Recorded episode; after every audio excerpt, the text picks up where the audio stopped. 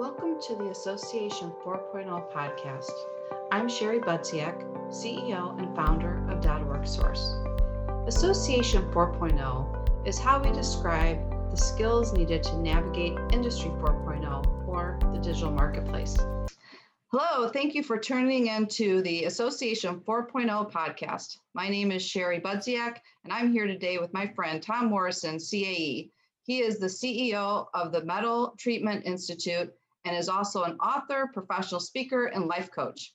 I'm so excited to have Tom here today to talk to us about the future of associations. So thanks for joining us today, Tom. Well, Sherry, thank you so much. I've enjoyed our long friendship with you and Kevin, both professionally and personally, and I'm so glad to be here. I, my passion is we, we're in this struggle together, and I love um, just being able to help other associations see where they need to go and ask the right questions and stuff. So I'm excited to be here with you today.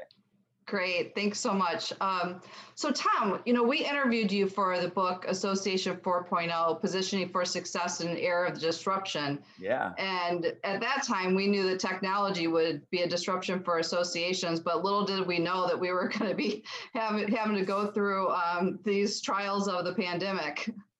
Well, I mean, you know, we, you know, I always talk about three disruptors in every industry, including associations, which are technology, demographic shifts, and consumer buying habits. But what COVID brought to us was, are you prepared for the unexpected? That's the fourth disruptor now is the unexpected. What are you going to do when your members lose 50% of their sales and, and yeah. six or 7% of them close? What are you going to do in that moment? And that's kind of, so COVID really thrust our leadership abilities in a disruptive moment in a big way and magnified so many things about weaknesses that we had that a lot of people, I, you know, I always tell people if you, if you're still in business and made it to today, it says a lot about the character and leadership ability of your organization because because this last 18 months was probably the most ginormous challenge in our history. Yeah, for sure. Um, so I guess you know what is this experience? Um, has it changed your thoughts about the future of associations?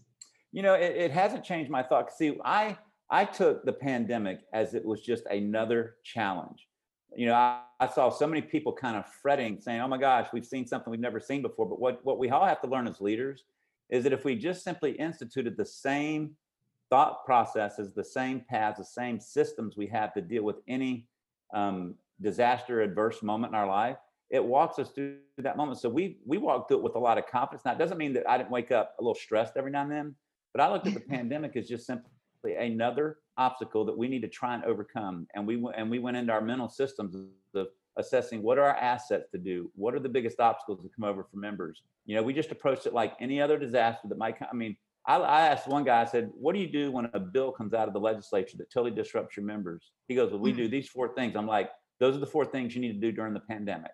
You know, to help your members because it's no different. It's just a now. It was ginormous issue that we had to deal with but I don't think you look at the pandemic and deal with it any differently than you do in terms of a thought process of assessing, um, you know, uh, assets, liabilities. Uh, what are the things we need to do? What are our members' needs right now in this moment? Um, which you know we'll talk about that through this through this process here. But you know, I, I don't look at it any differently. I just I just we jumped in full bore with our volunteers and our board and said, what do members need right now in the next 30 days, every 30 days to make it through? And it really worked out well. Yeah, that's some that's a great point, Tom. That's great. So, what do you see um, are kind of some opportunities for organizations? Well, opportunities are massive right now, especially coming out of the pandemic, because the economy is beginning to catch on to what it was what it was doing pre-pandemic. Um, our economists, who are the best at this stuff, were telling us that we're in line for the largest economic growth in our history for the next 10 years and that doesn't mean it doesn't have any any bumps in the ground. I mean, the 80s was this large growth, but in 87 we had this correction. Well, the next 10 years, and a lot of it boils down to the demographics. I talk a lot about demographics. We have the largest group of um, high earners coming through the next 15 to 20 years. Um, we've hmm. got 100 million millennials and Gen Zs that are reaching their early 30s right now. There's 100 million behind age 33 and back. So that's why I, I, wrote, I, I uh, posted out a blog that was in like four or five publications and posted by ASAE on you know the largest wave of membership opportunity in our history. And why? Because we have the largest generation in our history coming through in their early 30s now, and they're going to start getting those first big pay raises and promotions um, in order to be able to afford most I, I don't know if you did i didn't join anything in my 20s and most of my generation didn't join in their 20s why because we didn't have any money you know we, Right, we right. just got our first home we had our first couple of kids and but now we get into our 30s we've got our first title our first uh, little bit of discretionary income and we kind of figure out that we don't know everything so we need some help so we join our association and right now we're at the the front end of 100 million people entering that mindset so the largest demographic, the largest opportunity for um, associations is right in front of us if they have incredible value that deals with the largest pain points that their industry is going through. That's the key to tackling that to that that wave of new members is making sure that you're connected with them, you understand their highest pain points, and you have the answers for them, and, and they're going to join because they're they're, they're going to have the money to. That's a, a great um, observation. I think people are concerned about you know, what what does future membership look like. So I think that's some real encouragement there, uh, Tom. So that's that's great. I guess what do you feel are the challenges of of getting there and getting their attention? So here's here's the challenges. So um, the associations tend to move somewhat slow because most boards, a lot of boards are made up by baby boomers, and it's nothing against them. They've just they've done business a certain way for years, and now with a changing digital marketplace, and and COVID certainly magnified that in a large way. It forced everyone's hand, and so with a digital transformation taken, there's a, there's three things that are going to drag um, uh, get in the way of associations growing and taking advantage of this wave of membership. One is going to be technology shifts. You're going to have to be, I mean, remote work and virtual meetings are now penetrated into associations like never before. But technology is changing so fast that associations have to get on that bandwagon if they're going to be, they got to lead the way for their members. The second thing is the labor drought. You and I talked before we got on here about a, blot, podcast myself and Dave Will did with a guy named Ron Hetrick. He is one of the most incredible geniuses on labor data, and he's got data that shows that just when when all this um, assistance comes from the federal government, everybody thinks no one's working because of the federal Mhm. assistance. That's part of the truth. But when that ends in September and we get in six months, there are labor challenges between now and all the way out to 2030 that are going to really get in the way. So you got to be talking to your members about automation, industry 4.0, you know, Internet of Things to help them bridge the gap. I always ask this question How are your members as an association going to grow their business 50% in the next 10 years? That's just 5% a year, the next 10, 10, 10 years, with only adding about 10% more people. That's a very real question that, and and now think about that. That is the largest pain point to every every organization to their members. So what does that lead to? That leads incredible value opportunities. If you can help your members figure out that question, you're they're going to think you're great. You know, and then you know the other thing is just um, consumer buying habits because technology is shifting. People are buying things, and and the, the demographics of that is shifting. Um, millennials and Gen Z do things way differently than baby boomers in the purchasing mode, and so it's happening right before our eyes. So having your members understand and your association understand that consumer buying shifts will help you seize the moment for opportunities that are there uh, for your association. So those are the big three: technology shifts, rapid change, the labor drought, and the fourth one is um, is the consumer buying habits. You get your handle on those four things, your association is going to be prepared to to grow in the future. So Tom, you know, we talked a little bit about uh, or you guys having, you know, one of your one of the first, I would say one of the first in-person meetings.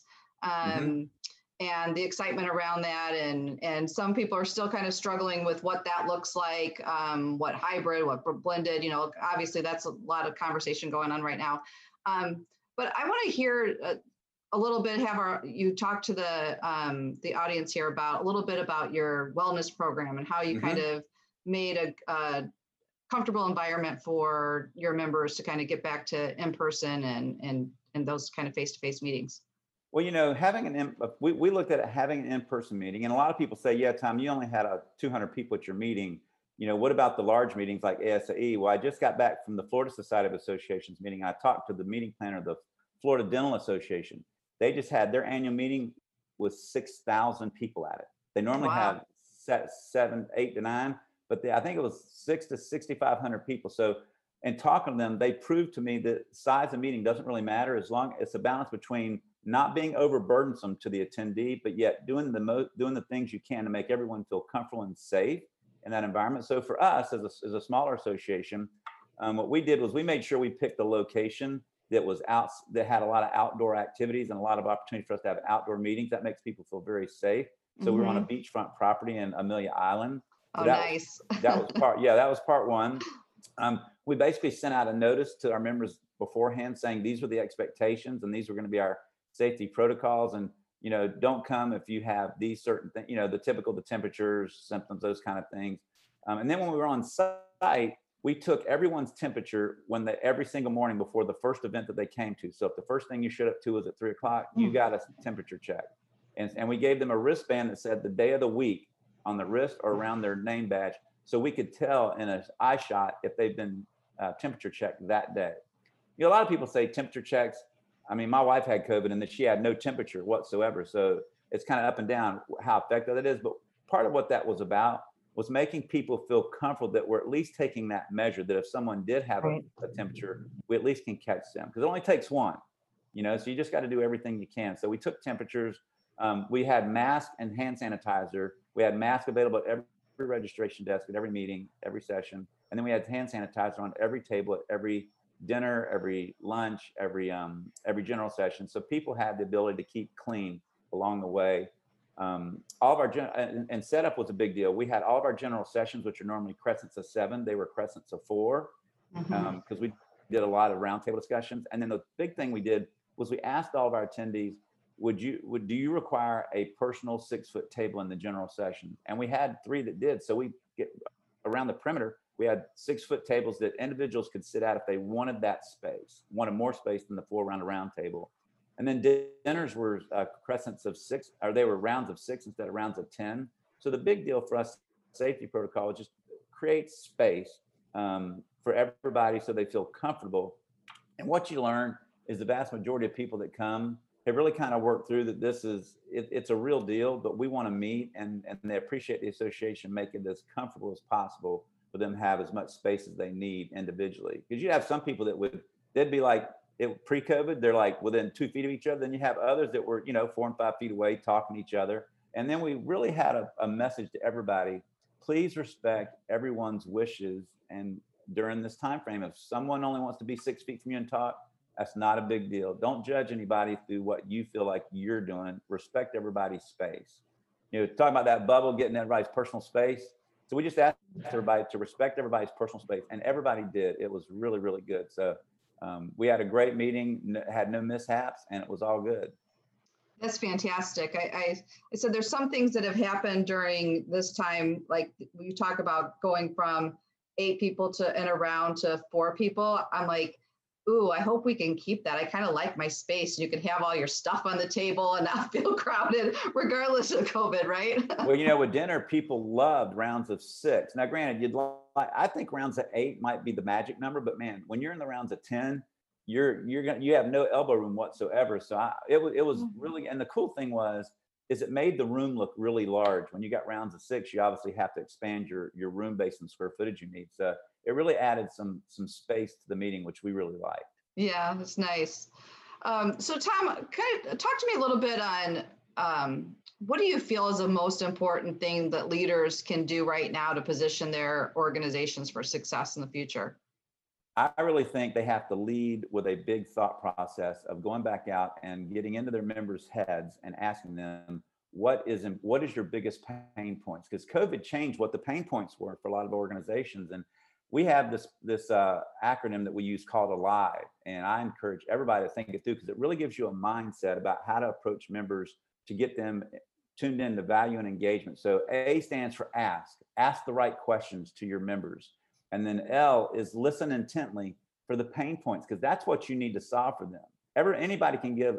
I know you know we used to give uh, um, discounts for cell phones and credit cards and stuff like. that. Mhm. Anybody can give them that. You need every day. Your member wakes up with a challenge on the way to work, and they're they're struggling with that challenge, and you need to tap in to help them fix that challenge. So and and I means I stands for innovate. So you ask, you listen, then you innovate to come up with the solutions that create what is the V, which is the value.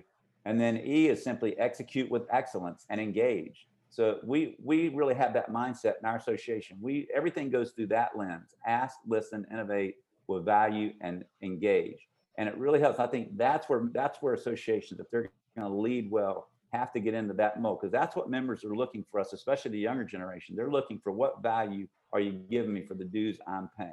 Because that, that's what we're all looking for, right? Everybody talks about the key to, to renew. You can make a big difference in your industry, but if that big difference in your industry doesn't um, connect with the value and make somebody want to write the write the check at the moment of retention renewal, then it really making a difference was all for not. That's why I always say, Sharon, and you've heard me say this: members support your mission, but they buy your value. And I think that's what it was. That's the one comment everybody from this podcast needs to take away to put focus on that so they can really grow into that organization that really can make a difference. I love that, Tom. That's great. Alive. I think that's very easy for people to remember too. That that's fantastic. Um, so, what do you feel are are you seeing kind of, or how do you see association business models changing? Do you see them changing post pandemic, or are there things that people need to be thinking about?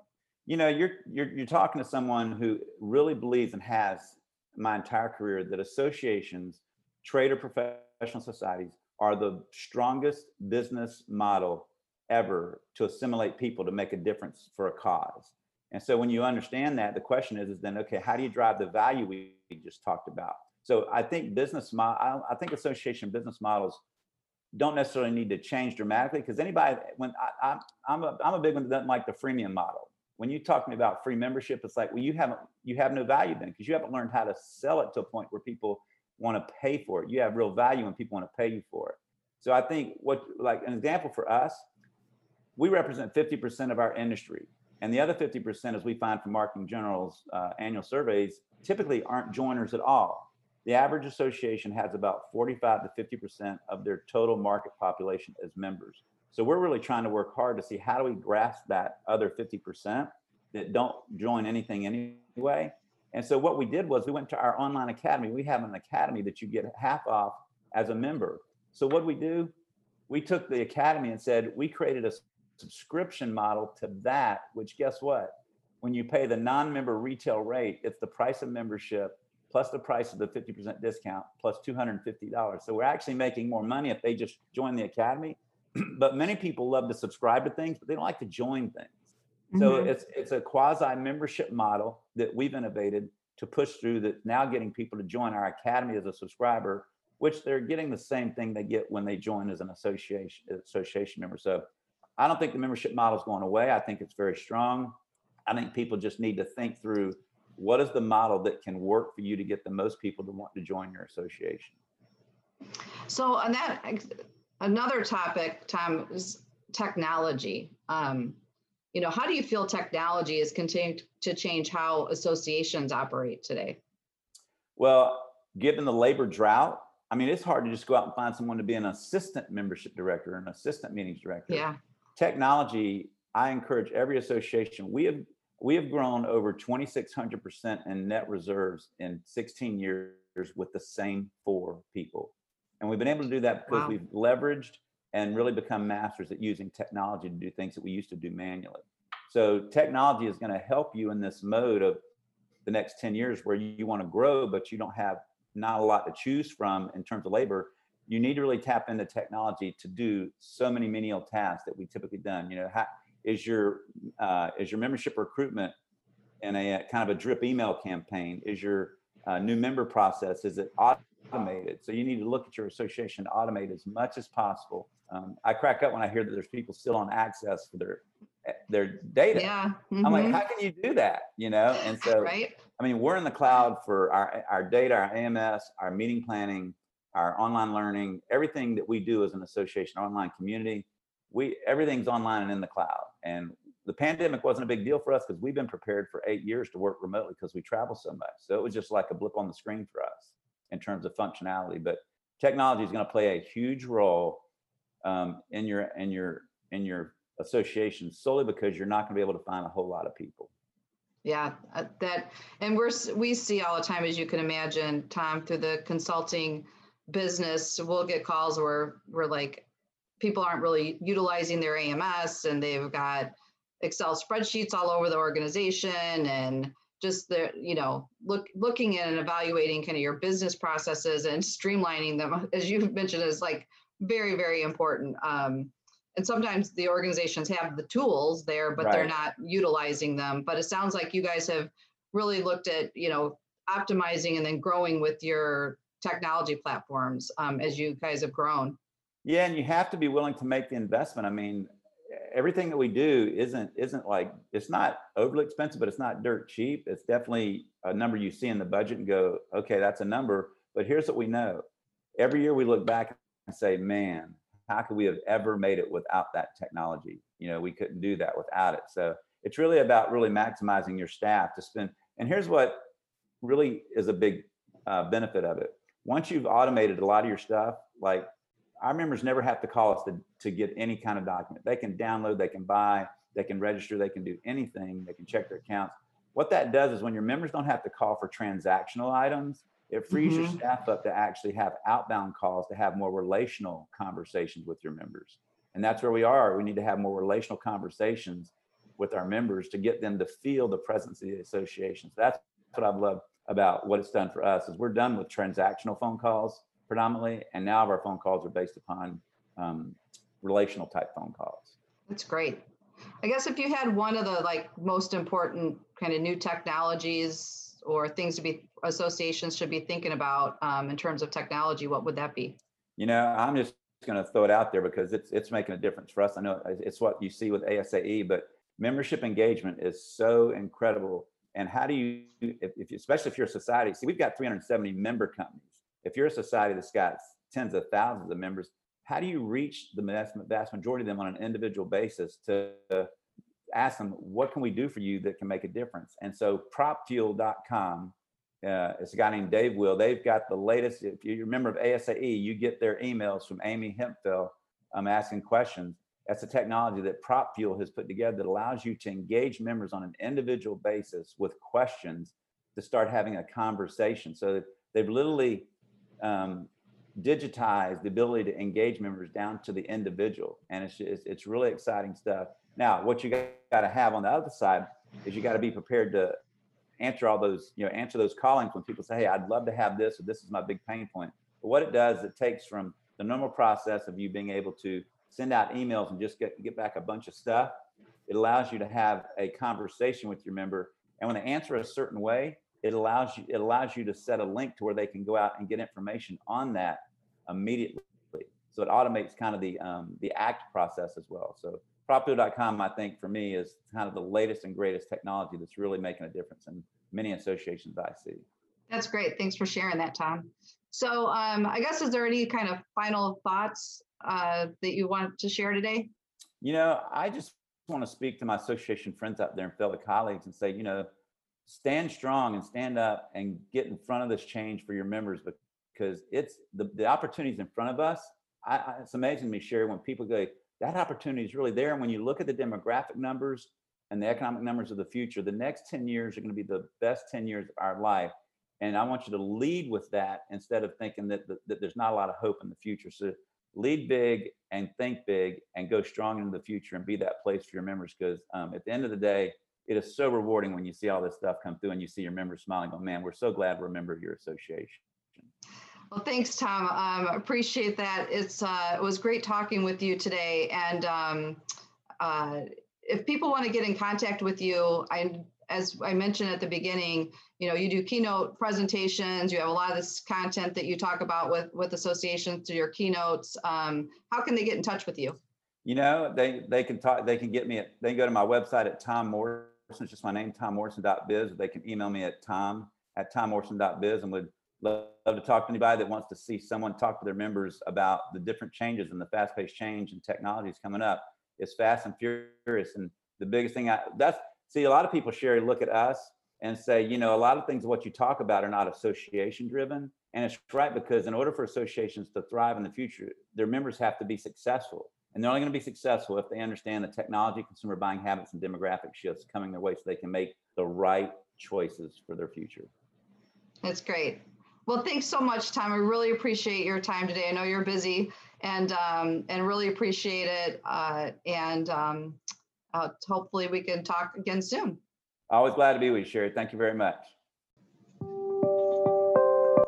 Hope you enjoyed this episode and discovered tips and information that will add value to your leadership style in your association.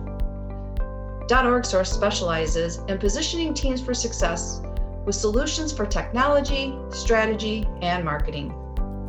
Please contact us at info at orgsource.com to find out how to get your organization on track to Association 4.0. You can also engage in other educational content by becoming a member of .org community or reading our books on Association 4.0, which you can find on Amazon. We look forward to hearing from you soon.